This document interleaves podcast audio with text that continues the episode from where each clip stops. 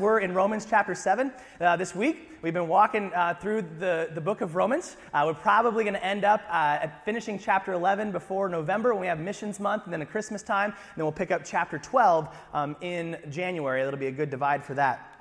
Uh, today's message called Spiritual Schizophrenia. I wanted to talk about this amazing woman um, to start here. Her name is Joni Eareckson Tada. And if you haven't heard her story, um, when Joni was 17 years old, she was just like any other vivacious young woman. She liked to, she liked to hike and to, to fish and to uh, play tennis and ride horses. And, and then at the age of 17, uh, she was swimming in the Chesapeake Bay and she went to dive into the water and she misjudged the depth of the water and she was paralyzed from the neck down and her whole world changed.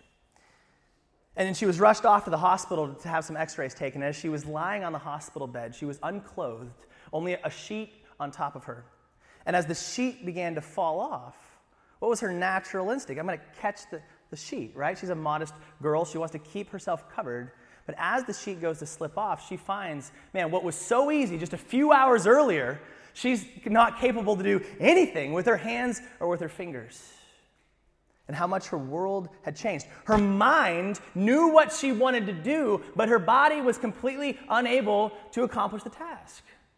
You think about Jesus when he was in the garden with his disciples and he brings them there just hours away before heading down this road of crucifixion. And he, and he looks at his disciples and he asks them to stay awake and pray with him, right? I mean, Jesus, he, he sets the bar pretty low, right? Just keep your eyes open, boys. Like, just stay with me. And when he comes back to them, what does he find? They're all conked out, drooling on the olive trees. And he comes and he goes, Man, what in the world? Like, you couldn't stay awake for one hour? You couldn't pray with me for one hour? And what's the words that he says to them? He goes, Man, the spirit is willing, but the flesh is weak. Like, I know that, that you want, you want to be there for me, but your bodies, your flesh, it's unable to. You're weak and you're tired. And man, you and I, we, we wake up every single day, like Joni, like the disciples in the garden, engaged in a battle. And I'm not talking about Fortnite, and I'm not talking about words with friends, right? Some of you are like, oh, it is my turn. That's right. No, there's a deeper battle here. We're, we're talking about the flesh and the spirit the flesh and the spirit. And each of us, we wake up in the morning, and there are things that our minds want to do. That I know, I, I, want to spend time with Jesus. And I know from my history as a believer, it's better when I start my morning out with Him. But my fleshly finger, it hits the snooze button because I want some Z's, right? And then you go to work, and there's that coworker that you can't stand. And your mind knows I'm supposed to be patient, I'm supposed to be gentle with them. But my fleshly tongue lashes out at them and talks behind their back. And my, my mind knows, my mind knows that I shouldn't be resorting to those vices in my life. I shouldn't be picking up that bottle. I shouldn't be clicking on that website. But over and over again, the spirit is willing, but the flesh is weak. I know what I should be doing. I know I want to do good, but I do bad. I don't want to do bad, but I, but I do it anyway. In the words of a great songwriter, my mind is telling me no, but my body, my body is telling me yes. Hmm. if you know that song, if you don't know that song, you're a much more spiritual person than I am. I'm sorry. I obey the body over and over and over again. But there's good news today. Despite Joni's paralyzed flesh, her weak flesh, God did some amazing, has done, is continuing to do some amazing things through this woman. And, and, and with Joni, she learned how to paint with her teeth. She's a better artist than most of us are with our hands. Joni became a best selling author and began to speak about Jesus worldwide, has, has been in 47 different countries proclaiming the gospel. God has been using her to, to advance, um, advance causes for, for those with disabilities in, in areas that have, have new ground that's been broken through her. She's been winning awards up the wazoo. You go, girl, right? God, Jesus is doing amazing things through Joni Eareckson Tada. And his message to you this morning in Romans chapter 7 is he's promised to do the same through you. Man, we, we are paralyzed without him. Without him, we can do nothing. But man, with his power in and through us, he's called us to change the world. We've been in Romans chapter 7 here, and we want to just kind of zoom out. Remember what we're talking about, put Romans 7 in its right context. We've called this book, the, the, it's the power of the gospel. We see what the power does in, in, of the gospel in our lives. And, and if you remember, Romans chapters 1 through 5 really just hit on, on one key theme that you and I are completely sinful, unable to please God. And if we're going to be saved, if we're going to become His children, if we're going to receive righteousness, then it must be through faith in Jesus, nothing that we can do. We can't keep the law, we can do nothing to achieve right status with God. And so, what we couldn't earn, God had to freely give us in Jesus, and He did that you and I, chapters 1 through 5, say we have been declared right in God's sight because Jesus died for us. That, that Jesus' sin was put on, that my sin, excuse me, was put on Jesus' account, and Jesus' perfect standing with the Father was placed on my account. That's how we're saved. We call that birth truth. That's how we were born again. So now that we're believers, how do we grow? And that's where Romans 6 through 8 takes us. How do we grow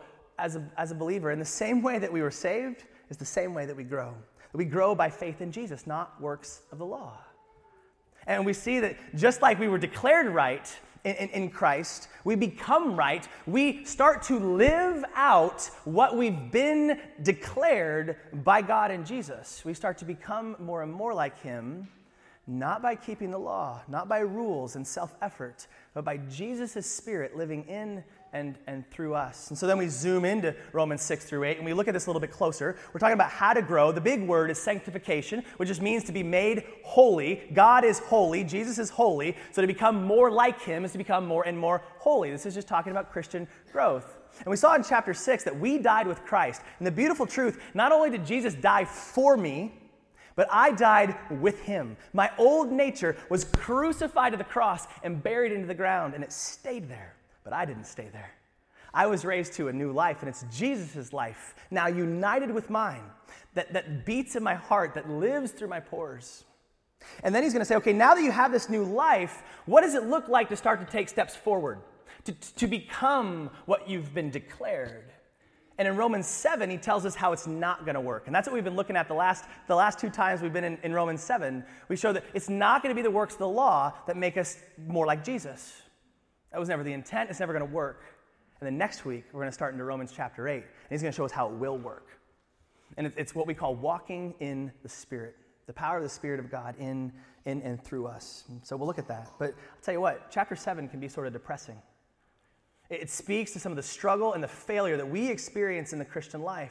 I want to challenge you to hang on, to, to walk through this passage because there is light at the end of the tunnel. And, and chapter 8. John Piper's called it the greatest chapter in the Bible. How's that for a teaser, right? You come next week. Keep tithing. They often say the darkest hour is right before the dawn. And we've got to feel the weight of our despair and inability in our own strength before we're going to cry out to someone else. We're going to see that this morning at the end of chapter 7.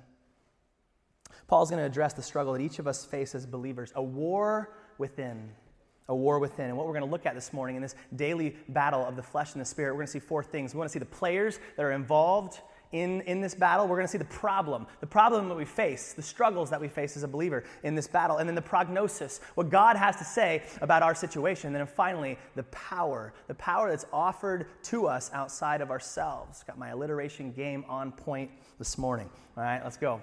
Number one, the players, verse 14. Uh, the spiritual law and sinful flesh. Verse 14, chapter 7, it'll be ESV on the screen. Uh, for we know that the law is spiritual, but I am of flesh, sold under sin. Now we're going to see here, Paul is going to be talking about himself a lot in these 12 verses. In fact, he uses the first person reference 41 times in 12 verses. He says I 26 times, he says me six times, and my nine times. This is a first hand experience that Paul wants to walk us through. But it's interesting because he's talking about himself. But what you're going to start to see, the reason we called this uh, spiritual schizophrenia is that it seems like there's two different players at war in Paul's mind. It's kind of like you know the, the situation with the angel on the one shoulder and the demon on the other. And you feel like the one's telling you to do the one thing and the other one's telling you to do the other thing, and you're kind of this man or woman apart. And, what you, and there's this battle going on inside of you, what you want to do and, and what you actually do. And what he says here, he says, the law is spiritual, but I'm of flesh. What does that mean for the law to be spiritual? Well, for the law to be spiritual, where does the law come from? Just like all of the Word of God, It's God breathed, it's inspired by God. And so it comes from God, and therefore, God as spirit, everything that he breathes out is spirit. So it's spiritual, it's from him. And just as God is good, everything he makes is good. And so, if God breathes out words, they are going to be true, and they're going to be right, and they're going to be lovely, and they're going to be holy. So, God's law is good and holy and spiritual because God Himself is good and holy and spiritual. Then He says, I'm of flesh. I'm of flesh. Well, what's that mean? Well, when you see this word flesh here, your Greek lesson for the morning, the Greek word is sarx, and, and the word can, can mean several different things, and it depends on the context. Sometimes it means our muscle, like the fleshy part of us, as opposed to a, a bone or a spleen. It can also mean my whole person. It can refer to all of my physical body. It can also mean me or you as just a human being in general. And finally, it can also mean a, your sinful nature. And, and what matters is the context. Whenever you want to look at a word like this, it's always sarx. So the, the Greek word's not going to help you, so you got to go, what's the context? And we do this all the time, right? Like with the English word trunk. Well, how do we know which, which word you mean when you say trunk? What's the meaning behind it? Well, what's the context? If I'm getting on the airplane and I go, oh, I forgot my trunk, you probably don't mean you forgot your elephant's nose, right? You may have. I don't know what you're doing in your spare time, you weirdos.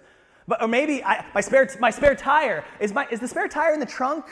I'm not checking my swim trunks for a spare tire, although that's a body image issue. We'll talk about that another week. Um, What's the context of, of, trunk? That'll determine its, its meaning. So, the same thing here. And we're actually going to see in this passage, sometimes it's referring to my body, and sometimes it's referring to my sinful nature. So, we just have to watch out for the context. And, and you get your sleuth glasses on and see what he means when he, when he says flesh. Here, Paul's saying, I'm a flesh. I was born a human being from Adam, and as such, I was born with a sinful nature. I was born slave of sin could only, sin was my master. I had to do what it said. That was the reality of my first birth. And the sin nature that he wants to talk about is it's, it's the, what we call the indwelling sin. Okay, the sin nature is inside of us. Now, in Romans 6, what do we learn is true of the believer? That I'm dead to sin. I'm separated from it. That it's been crucified, right? Jesus defanged it, took the power of sin away from me. It's no longer my master. I'm no longer its slave. But we're going to see as long as we live in these mortal, fallen, hip waddling bodies, we're going to have sin indwelling in us. It'll be here, its presence will be here, and the lies that it whispers to us are very real. We're free from it, but we can still voluntarily listen and obey what it says. But we also know that we've got Christ in us now Christ who's defeated sin living inside of us and us living in Him. So I'm free from the old nature's power, but it's still my roommate. And I have to learn how to live with it until that day that I see him as he is and I get my new body. Anybody here ever had to live with an annoying roommate before? If you're married, don't raise your hand. I don't want to make this a rough day for you. Man. I remember in college, I had this European roommate. He was crazy, and he hated everything I held dear to my heart, like Hershey's chocolate and American football. And he would say when we, we had a Super Bowl party, he said, You Americans, you are obsessed with food. All you ever do is eat food. You go to your party, and, and all it says on the flyer is, Food, come and eat more food, you crazy Americans. I'm like, Shut up. Food's awesome, man. To Europe. Put that wall back up. I had to learn how to live with my roommate, right? My crazy, crazy, Harry Potter obsessed European roommate. And we have to learn while we're in this body what it looks like to live with sin, live in victory over this indwelling sin. And what we're going to see this morning, this spiritual schizophrenia, there's two players in us. If you've seen the new movie Ready Player One, we got two players inside of us. The first player is this new nature, this new nature that desires to do what God wants us to do. That's, that's Jesus in us. Is always going to will what the Father wills. But then we also see this indwelling sin. There's also a player two who's ready, and, and this is the old nature, the desires to do sin. And we're going to see inside of us this battle that's raging between wanting to do what God wants us to do and wanting to do what I want to do. So, what's the problem here? Well, the problem is my old nature, my flesh, doesn't want to obey God's law, what the new nature wants. And there's a, there's, there's a, there's a tension there. And you want to listen. If you've read through this passage, you, you know what I'm talking about. Uh, Paul is all over the place here. And, and you got to be cautious because there's some whiplash that can come as you read through these next verses. Look at what he says. This is the struggle. See if you can identify with what Paul walks through. Verse 15 For I do not understand my own actions. For I do not do what I want, but I do the very thing I hate. Now, if I do what I do not want, I agree with the law that it is good. Down to verse 19. For I do not do the good I want, but the evil I do not want is what I keep on doing. Now, if I do what I do not want, it is no longer I who do it, but sin that dwells within me, and my tongue's in a pretzel. Verse 21 So I find it to be a law that when I want to do right, evil lies close at hand. There's that indwelling sin. For I delight in the law of God in my inner being, but I see in my members, my, my physical body, another law that's waging war against the law of my mind and, and making me captive to the law of sin that dwells in my members. You can see very viscerally the struggle that Paul's walking through. I believe he's speaking as a believer. That's another conversation. I remember a Bible school professor, he called it the spiritual hamster wheel.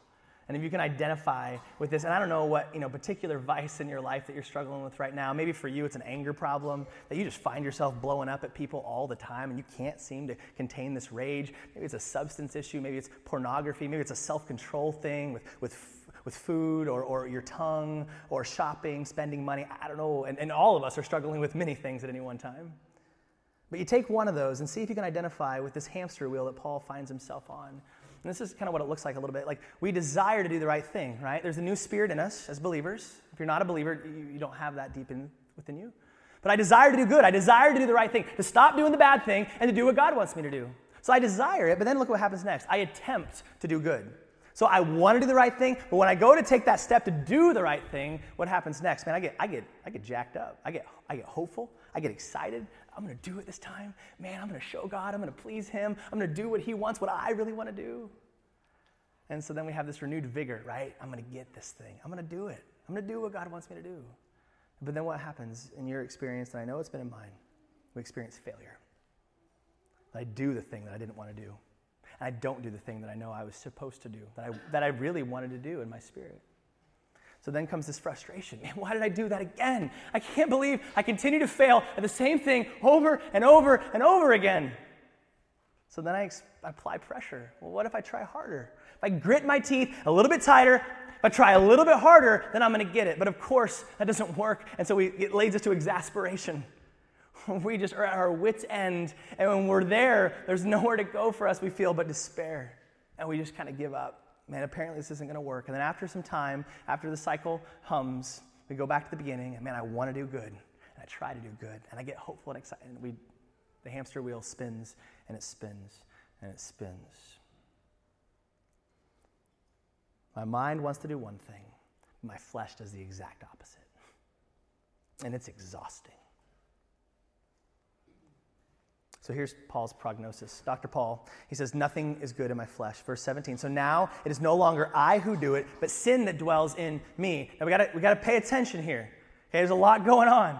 But what Paul says is there's nothing good that dwells in me. This sin nature, this indwelling sin, this is an unwelcomed guest in my, my, my body. This is an alien. This is that roommate that I, that I don't want. And it's no longer reigning, it's no longer my master but it's still very present, and its lies are still very real. And he says, Man, this is the, the thing that's doing the sin in me, that, that's sin. That's sin operating inside of me, my sin nature. And then he says in verse 18, For I know that nothing good dwells in me, that is in my flesh. Context, my sinful nature. For I have the desire to do what is right, but not the ability to carry it out. Now, this is so important. This is so important that we identify the source of the problem. He says, It's not you, it's the sin nature that dwells in you that's the problem. See, and we, we have to get this straight. This is not me. This is not my truest identity. Who I am now in Christ, now and forever, is not sin. I can go back to sin, and that's the problem, but it's not me. In 1 Corinthians 6, I'm not making this up. It's beautiful. He says, Or do you not know that the unrighteous will not inherit the kingdom of God? Do not be deceived. Neither the sexually immoral, nor idolaters, nor adulterers, nor men who practice homosexuality, nor thieves, nor the greedy, nor drunkards, nor revilers, nor swindlers will inherit the kingdom of God. And now look at what he wants to say to you. And such were some of you. Such were, were, were, were some of you. That's what you used to be. But, but, you were washed. You were sanctified. You were justified. You were made right in God's sight. How? In the name of the Lord Jesus and by the Spirit of our God. Look at me. He says, That's not who you are anymore. That's not who you, that's, that's who you were. That's who Christ came to crucify, the old nature, but it's not who you are anymore. I have been crucified with Christ. I no longer live, but Christ lives in me. And I want to tell you this morning there is an infinite difference, listen, between sin loathing and self loathing. There is an infinite difference between sin loathing and self loathing. We are not called to a worm theology. How terrible I am, woe is me, I'm such a terrible person. No, he says the problem in me is, is my sin nature. Who I am, I'm a child of God. I'm fearfully and wonderfully made. I'm loved enough that he left heaven to die in my place. That's who I am. The problem is that sin nature in me. And when I go back to it, nothing is going to be born but, but sinful fruit. And that's what confession is. Confession is just agreeing with God. It's stepping outside and calling your sin exactly what God calls your sin. You're right, God, there is nothing good there. But how often do we find ourselves disappointed at ourselves, frustrated at ourselves? And you know why that is? It's because we're still looking for something good in ourselves apart from Christ. One of the most convicting uh, quotes that I've ever read is from William Newell. He said, To be disappointed with yourself is to have believed in yourself. And man, if you're frustrated with you today, it's because you still think there's something good there. And it's the same reason we get disappointed with other people. Same thing, to be disappointed with someone else is to have believed in them. People will come to me and they go, Pastor, you have no idea what that person did. And I'm like, No, I really do. Like, I understand that at the depth of everybody's sin nature, we could all be the most vile creature on the planet. The ability to be Hitler is within all of us, given the right opportunity and right circumstance. And until we see the depth of our sin, we are never going to cry out to what Paul does in verse 25. You see, it's, it's actually the mature believer that understands how deep the problem is. We can't fix this, this sin nature up. And once we understand the depth of our sin, we turn to the power. We turn to the power. Verse 25. Paul says, Wretched man that I am. And when he says this is so interesting, this word wretched, this is the Greek word for being tired after a long battle. so here's Paul waging war, flesh and spirit in him. And at the end of it, he goes, Man, I am whooped. I am exhausted. And we've all experienced this when we hop on that spiritual hamster wheel and try over and over and over in our own effort to conquer the sin and the failure that we experience. It's exhausting. We're tired after a battle. But look at where Paul goes, and this is everything. This is everything. He doesn't turn to despair, he doesn't turn to hopelessness. He says here, and what's so interesting is he says, Who will deliver me from this body of death? Notice he doesn't say, What will deliver me from this body of death? Not what six, seven, eight steps do I need to do to get better? What do I need to do to, to give it more effort to overcome the sin? It's not a what do I need to do, it's who will deliver me from this body. We don't need a better performance. We need someone, capital S, outside of ourselves. And there was only one man who ever lived who was both willing and able to deliver us. And he lived 2,000 years ago. And he came and he did exactly that. He says in verse 25, Thanks be to God through Jesus Christ our Lord. Brother and sister, there's hope. There's hope today. And that's exactly what chapter 8 is all about the victory. It says we are more than conquerors. It says there's nothing that can separate us from God's love. It says we are co heirs with Christ. It says there is no condemnation for those who are in Christ Jesus. Amen.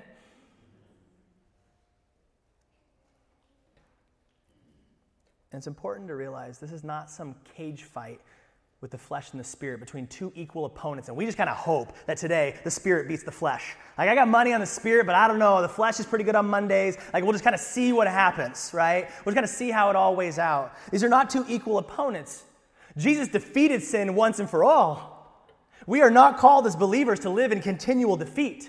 That's not what Paul's saying here. He's not pointing us to, well, you're a believer, but you're still going to experience all. No, but what he is saying is that no Christian lives continual, perfect victory over their sin every day. You, you all know that. If you're a believer of Jesus more than like 12 seconds, you've experienced this in your life. And what he's saying is in these moments, when we fail to experience Christ's triumph over our sins, Romans 7 14 to 25 is the normal, healthy response. I love what John Piper said about this. When we see, when we come to the end of the, the rope here in chapter 7, you kind of look at what Paul's trying to say here, and he says there's three things. First of all, I say, I love the law of God. Remember, there's nothing wrong with the law. It's God breathed, it's spiritual and good. I love God's ways. I, I, love, I love, his ways are higher than my ways. His, his law is good and it's right. I love what he wants of us, what he requires of us, what he gives us in Jesus. But then, man, I hate what I just did. I, I hate what I just did. That sin nature that I went back to it, that's wrong. And I'm going to confess, I'm going to see it the way God sees it, call it out for what God calls it out as. And then I say, Jesus, save me. Jesus, save me. This is not me trying harder. This is me surrendering myself to the who that will save me, deliver me from this, this body. Nobody should want to live this way. Nobody should settle to live this way. But when we do, this is to be our response. And listen, we're not called to put a mask on and pretend like everything's fine. We're not called to lie about our sin. We're not called to live on this superficial level that we don't see the depths of our own sin. We're not called to be a poser, a hypocrite. We're not called to be blind to our own failures. We're not called to judge others and hope that we might feel a little bit better about ourselves. We're called to come honestly and humbly before our God and to fully embrace the gospel of Jesus.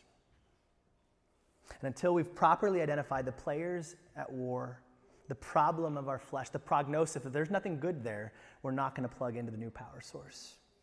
And I want to end with, I want, I want, us to take heart with something, and I want us to take heed about something. So let's, let's take heart. First, first thing, take heart. And if you're experiencing this battle raging within you this morning, like if you, you're experiencing that hamster wheel, even as we've talked today, I want you to know this spiritual schizophrenia that you're experiencing, it's not a warning sign that you're not saved. I believe it's actually an encouragement that you are.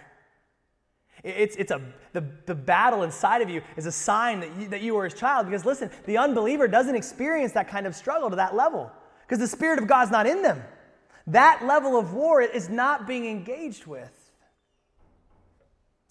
Galatians 5, 16, 17, excuse me, says this For the desires of the flesh are against the spirit, and the desires of the spirit are against the flesh. For these are opposed to each other to keep you from doing the things you want to do. There's a war going on inside each of us. And listen, this is Paul writing. He's like Christian Chuck Norris. Like, if Paul, like in the spiritual hall of fame, if he's experiencing this kind of struggle, man, you're in good company. Like, it's, it's okay for you to be experiencing this struggle. All of Jesus' followers do. Becoming a Christian doesn't just immediately solve all of our problems and everything's just fine, rainbows and butterflies. It actually brings up a whole bunch of conflict that never happened pre Jesus. There's this conflict, this war that didn't happen. We were just simply in the flesh in bondage to sin. So take heart. God is doing his good work in you, and his promise is to finish what he started. Take heart, but also take heed. Take heed, Paul says, lest you fall. See, until we see the depravity of our flesh, the depth of our sin, we're going to keep trying to dress it up, make it look prettier. We are not called to change our old life, we're called to exchange it for a new life. But the problem, if I can be honest with you, I don't think most people, I don't think most of the issue is us over despairing in our sin. It's actually most of us don't even see the depth of the problem and the destruction that is in the sin nature. So, why is it that we don't struggle? Why is it we don't even necessarily get to the level of despair that Paul was getting at here? Well, I think there's a lot of reasons.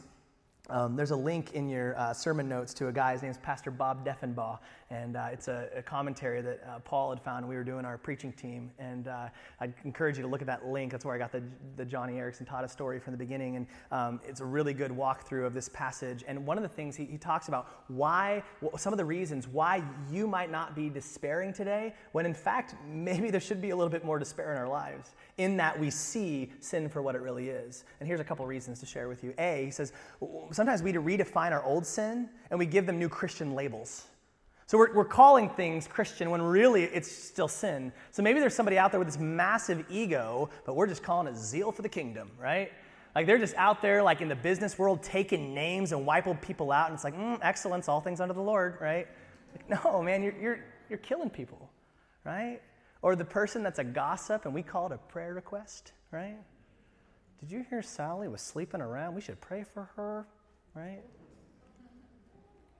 We give Christian labels to sin, and we don't realize we're struggling with it. B, we live super, superficial, hypocritical lives, denying the reality of sin and failing to live as, as God requires. We, we kind of live on the surface, just kind of coasting along, kind of this Pharisaical approach to our lives that, man, if I'm in church and I'm not drunk, God's going to be pretty happy with me. And we don't see the depth of the problem that lies underneath some of the symptoms that we might call sin, when really the root problems of pride and jealousy and anger, and they're not being, being touched.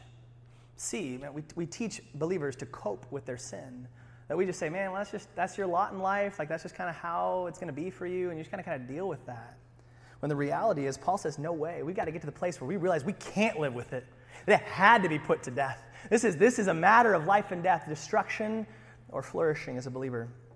D, we, we trade socially unacceptable sins for socially acceptable sins right? Ones that people would kind of be more okay with. That maybe I'm not like pillaging and murdering like some barbaric Viking, but I find myself steeped in envy and gossip and pride and all sorts of things that, listen, in God's eyes are just as destructive, just as condemning. Finally, we, we can't stand seeing people put themselves down and we think of them and think of themselves as wretched. So we attempt to build their self-esteem. Now listen, I think this is coming from a good place. Like, we don't want anyone to, to be stuck in these places, right? But what, what, often what is a good motive ends up being a bad idea. And we come along someone and go, no, it's, it's all right. It's okay. It's, it's, don't worry about it. And what it devolves into is flattery. No, you're good, man. No, and we try to build them up. We try to build up their self esteem, but we do it in the wrong way. And we build up the flesh instead of acknowledging, no, there is nothing good there in your old nature. The only hope that we have is this new spirit of Jesus that we've been given united with ours. He's the only hope, He's the only good in us. But in Him, man, we are accepted by God as His children. I remember one of my Bible school teachers, his name was Butch. I'm pretty sure he was a part of the Italian mafia. And he'd come into class, and he'd look at us, put his chin on the hand like this, and he'd say, Some of you say, You're not that bad. You're right you're much worse.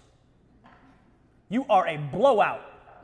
And you don't even realize how much of a blowout you are, right? I was like, good to see you too, Butch, right? Like, what he was talking about was, in, again, in our sin nature, not self loathing, sin loathing, until we come to realize how deep the sin problem is. This, this is not extreme makeover flesh edition, right?